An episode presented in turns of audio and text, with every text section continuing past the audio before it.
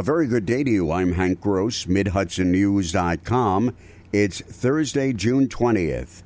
Disorderly conduct convictions against six people who chained themselves to a gate in front of a construction entrance to the CPV power plant on December 18, 2015, have been affirmed by the Appellate Division of State Supreme Court Second Department.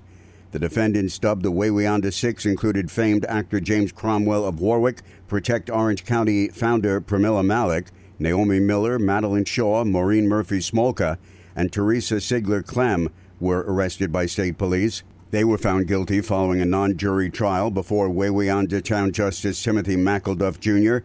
Each was fined $250 plus a $125 surcharge. Cromwell, Malik, and Shaw refused to pay the fine, and each was sentenced to seven days in the Orange County Jail.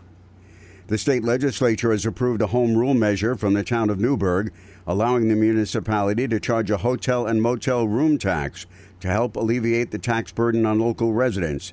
The tax will be levied on any facility that provides rental units for overnight lodging, including hotels, motels, bed and breakfast, and Airbnbs. Deputy Town Supervisor and Councilman Scott Manley said the tax is good news for local residents. This tax will help our local taxpayers with the additional revenues being generated overwhelmingly by visitors to the area. Orange County and a number of other local governments in the county also charge room tax. Marist College President David Yellen Wednesday announced he's resigning from the town of Poughkeepsie School. The college has named former president and professor of public policy Dennis Murray as interim president. Yellen became the fourth president at Marist on July 1, 2016.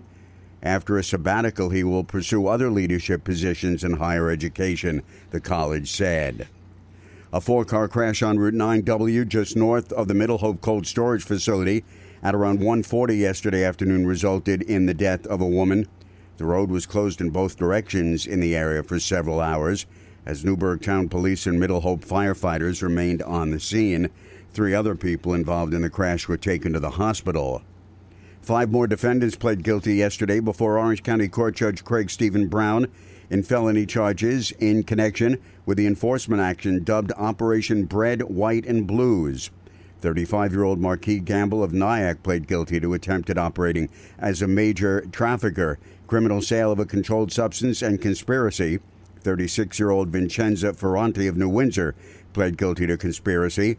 44 year old Anthony Fields of Wallkill pled guilty to attempted conspiracy and attempted criminal possession of a weapon. 62 year old George Thomas of Bloomingburg pled guilty to conspiracy and criminal possession of a weapon. And 33 year old Gary Caldwell of Wappingers Falls pled guilty to conspiracy. I'm Hank Gross. MidHudsonNews.com.